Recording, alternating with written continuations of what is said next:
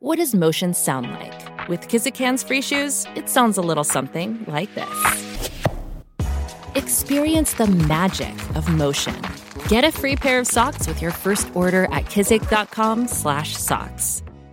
Mom deserves the best, and there's no better place to shop for Mother's Day than Whole Foods Market. They're your destination for unbeatable savings, from premium gifts to show-stopping flowers and irresistible desserts. Start by saving 33% with Prime on all body care and candles. Then get a 15-stem bunch of tulips for just $9.99 each with Prime. Round out Mom's menu with festive rosé, irresistible berry chantilly cake, and more special treats. Come celebrate Mother's Day at Whole Foods Market. Globo Economía llega hasta ustedes por cortesía de Global XETFs, trascendiendo lo ordinario. Aprenda más en globalxetfs.com.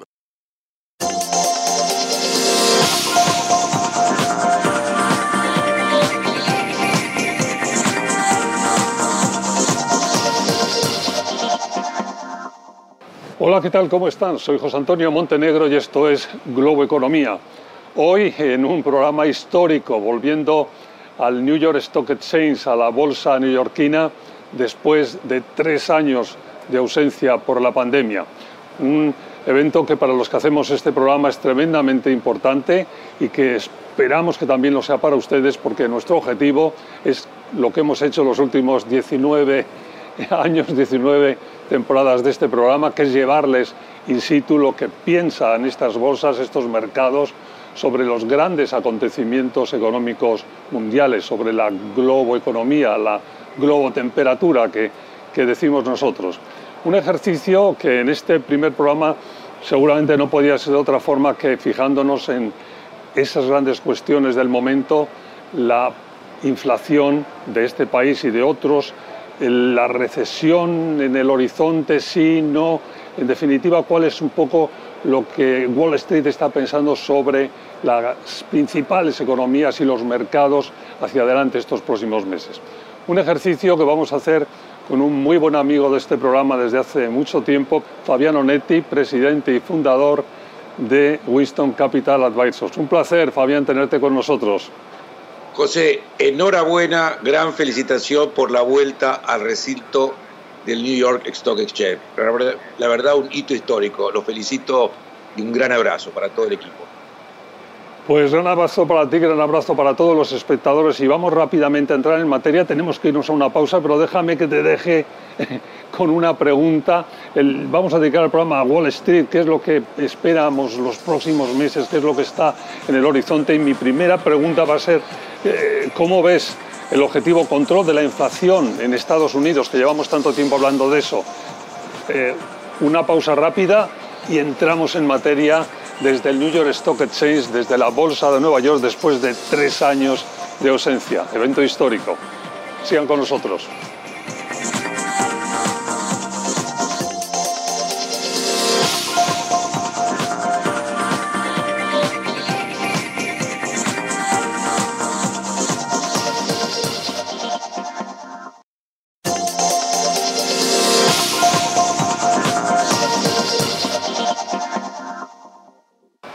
Hola de nuevo, Globo Economía. Estamos hoy de vuelta en el New York Stock Exchange con Fabiano Netti, presidente y fundador de Winston Capital Advisors.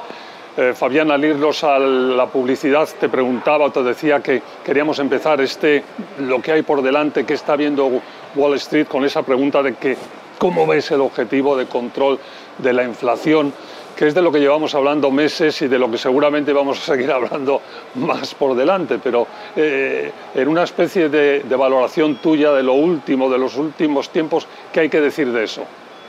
Bueno, después de que de alguna manera se escapó la inflación, porque recordemos que en su momento se hablaba de que iba a ser transitoria y, y no tan grave, yo creo que fue agravada, José, también por el tema de los cuellos de botella que generó la epidemia, Um, la cadena de suministros, China, que es un gran proveedor de materias de todo tipo al mundo, eh, recién ahora empieza a abrir, estuvo cerrada. Yo creo, eso, creo que eso exacerbó todos los temas ah, inflacionarios, con, obviamente sabemos que hubo un enorme estímulo fiscal y monetario a nivel mundial, eh, la pandemia, y luego hay que retirar toda esa liquidez. Em, creo que es una obsesión no solo ya de la Reserva Federal de los Estados Unidos, sino de casi todos los bancos centrales del mundo que están peleando ah, por ese tema, pero, digamos, desde el punto de vista constructivo, creo que hemos visto una importante desaceleración eh, del nivel de precios y algunos creen que en el caso de Estados Unidos estamos cerca del final del partido, de que a lo mejor le queda a la Fed alguna suba adicional, una o dos más, pero estaríamos llegando al fin del ciclo de suba de tasas, siempre pensando que la data nos siga ayudando con una inflación que desacelera a, una a un buen ritmo. La FED es el, como dices, el elemento ahí fundamental, el factor o uno de los factores fundamentales y bueno, ha hecho una, una, cierta marcha atrás del tipo de subida en la, en, la última ocasión. ¿Tú qué ves hacia adelante? Bueno, yo creo que ahí tenemos, digamos, que balancear tres cosas, ¿no? Los economistas y los académicos nos dicen que volver a una inflación del 2% tiende a ser difícil, ¿no? Una vez que los precios suben, vinieron para quedarse. Creo que en Latinoamérica tenemos bastante experiencia de eso, muchos de los países. Por lo cual algunos dicen, es un largo camino, sobre todo la sintonía fina va a llevar tiempo.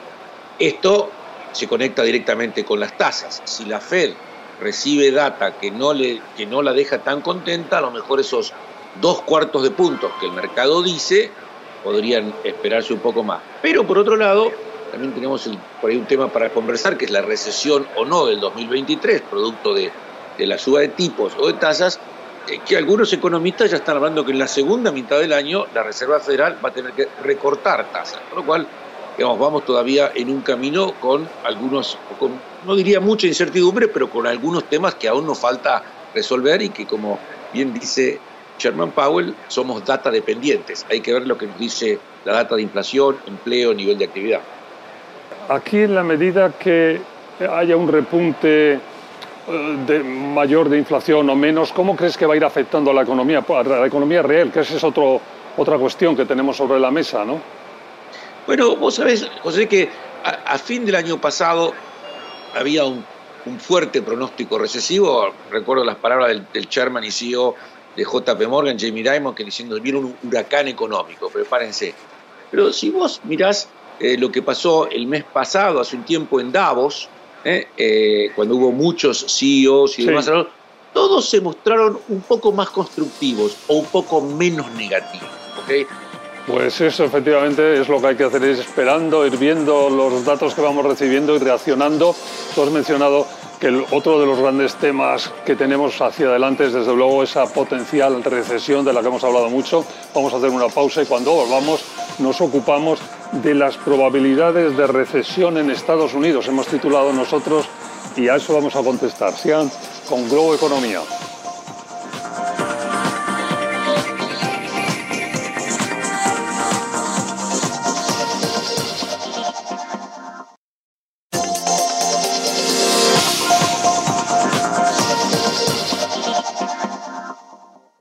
Hola de nuevo, Globo Economía. Estamos eh, de vuelta en el New York Stock Exchange, en la Bolsa de Nueva York, en esta ocasión, y como no podía ser de otra forma, hablando de cómo ve Wall Street los próximos meses, y lo estamos haciendo con Fabián Onetti, presidente y fundador de Winston Capital Advisors. Fabián, al irnos a la pausa, decía que en este bloque queríamos centrarnos en las probabilidades de, recesión en Estados Unidos. Bueno, ahí, igual que en el tema de la inflación hemos hablado todo lo que había que hablar y hemos anticipado todas las recesiones, pero claro, no, no estamos ahí, no estamos ahí, ¿no? No, no sé, no sé cómo, cómo ves la cuestión. No, la verdad que ha sido, es un gran intríngulis, es una pregunta porque eh, con la suba de tipos de interés que vos comentaste, eh, los economistas y demás hablan de una recesión, la, la, la, curva de tipos está invertida, que es un claro indicador recesivo, tenemos una fuerte desaceleración en el mercado de la vivienda en Estados Unidos, que es muy sensible a la tasa de interés. Sin embargo, cada vez que aparece algún número, sobre todo del consumidor, que recordemos es el 70% de la economía americana, se lo ve en muy buena salud. Eh, José, no nos olvidemos que hay un tema que en la pandemia se guardó mucha plata, los bancos tienen un exceso de dinero de los consumidores que todavía está ahí se ha ido gastando, pero todavía ese exceso sigue. Entonces nadie sabe si lo van a gastar, no lo van a gastar, pero de vuelta, algunos sectores, como dije recién, vivienda y los sensibles a tasa de interés acusan una desaceleración importante, pero otros aún se mantienen eh, muy bien. Así que de vuelta hay que seguir la data, pero por ahora no lo vemos, ¿no?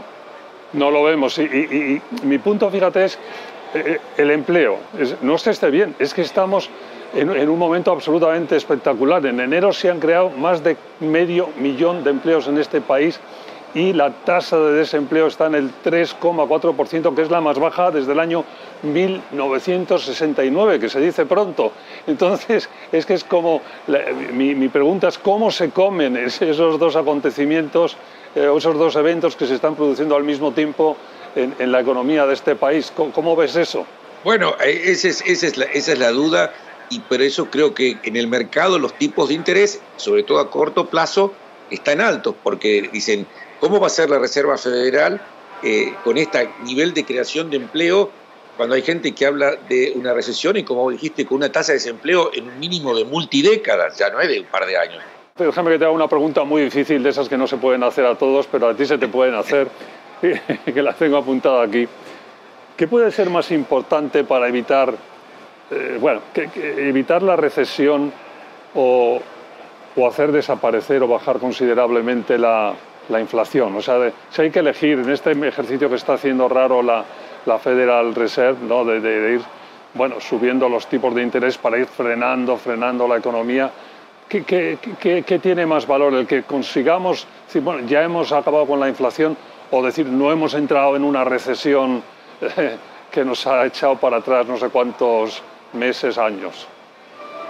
Bueno, pregunta difícil.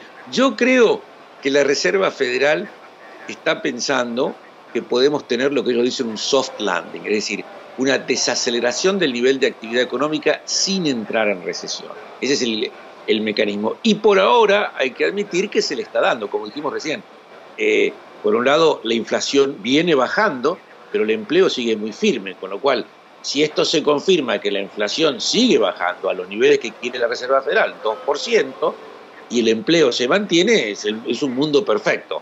Ahora, todos dudan un poco de que nos vaya tan bien, digamos, ¿no? Porque siempre uno dice, o la FED se pasa y nos manda recesión, o la FED no se pasa y se le escapa la inflación, y en la tercera opción sí le sale bien, con lo cual en dos de tres le sale mal. Eh, pero si me preguntas, hoy por hoy ah, está saliendo. Ahora todos sabemos que no terminó el partido. La Fed va ganando, pero no terminó el partido. No terminó el partido. Muy buena descripción, Fabián, como todas las que haces. Vamos a ir a una pausa al volver con todo lo que hemos hablado de inflación, de recesión, de potencial recesión. ¿Cuál es un poco el panorama? ¿Cómo ve Wall Street la economía global hacia adelante? Hemos titulado nosotros. Una pausa rápida y volvemos con más Globo Economía.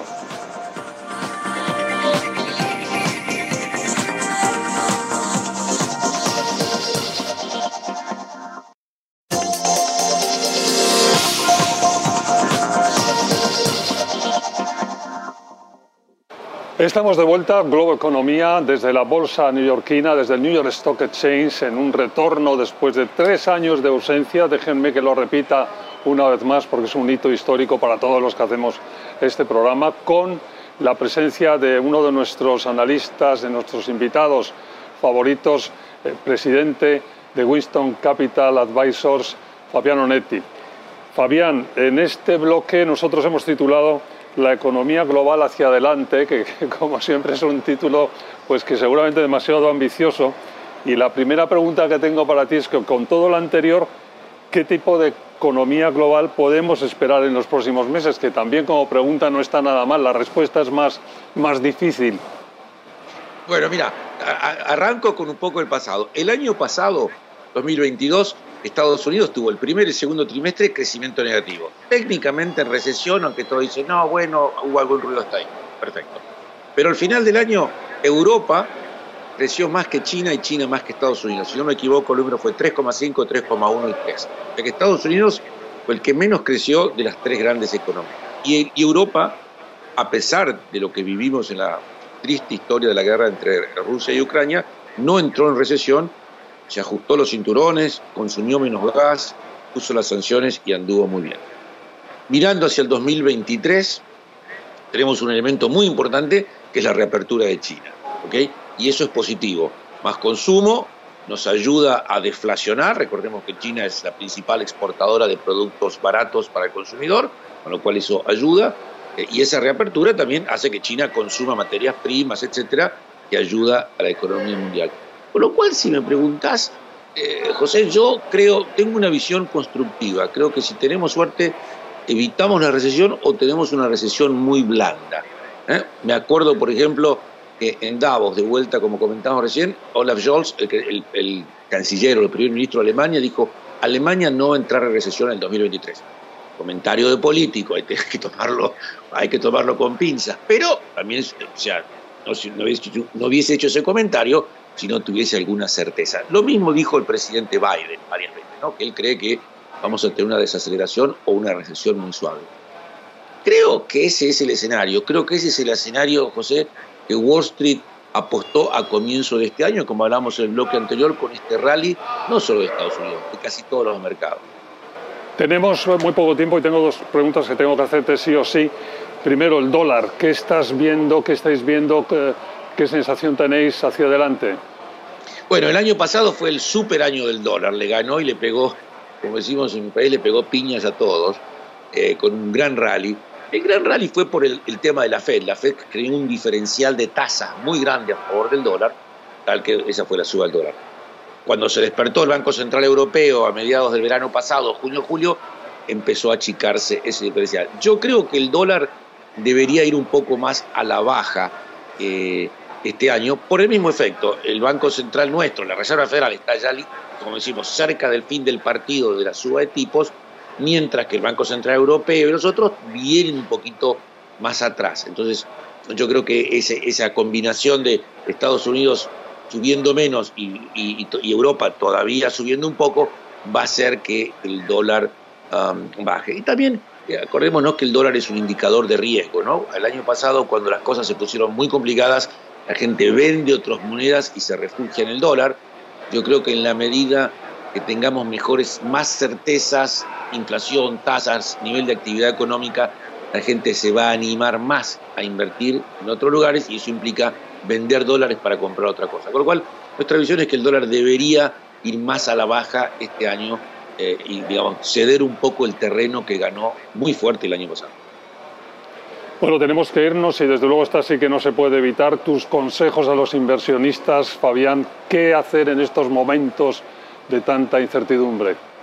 Nosotros recomendamos sumar un poco de riesgo a las carteras, sobre todo cuando el Standard Poor's superó 4100, que era como un techo que no podía pasar, eh, que rebotaba, lo superó en su momento y en función a esto, una, Reserva Federal que está cerca del fin del partido, una economía que por ahora se muestra confiada y creciendo y eh, ganancias que fueron menos malas, le recomendamos a los clientes sumar un poco de posiciones de riesgo o comprar acción, digamos, para decirlo de otra manera.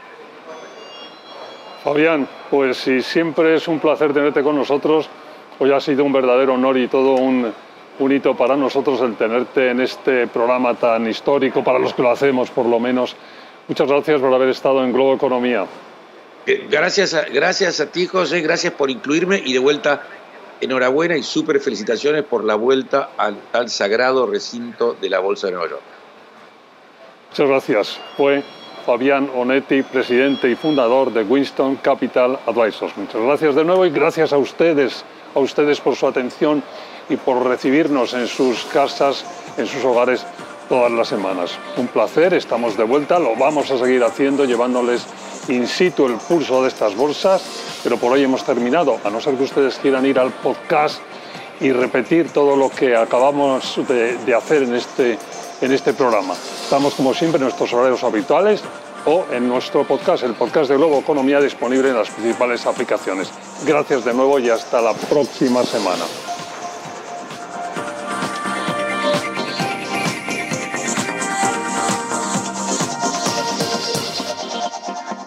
Globo Economía llega hasta ustedes por cortesía de Global XTFs, trascendiendo lo ordinario. Aprenda más en globalxtfs.com.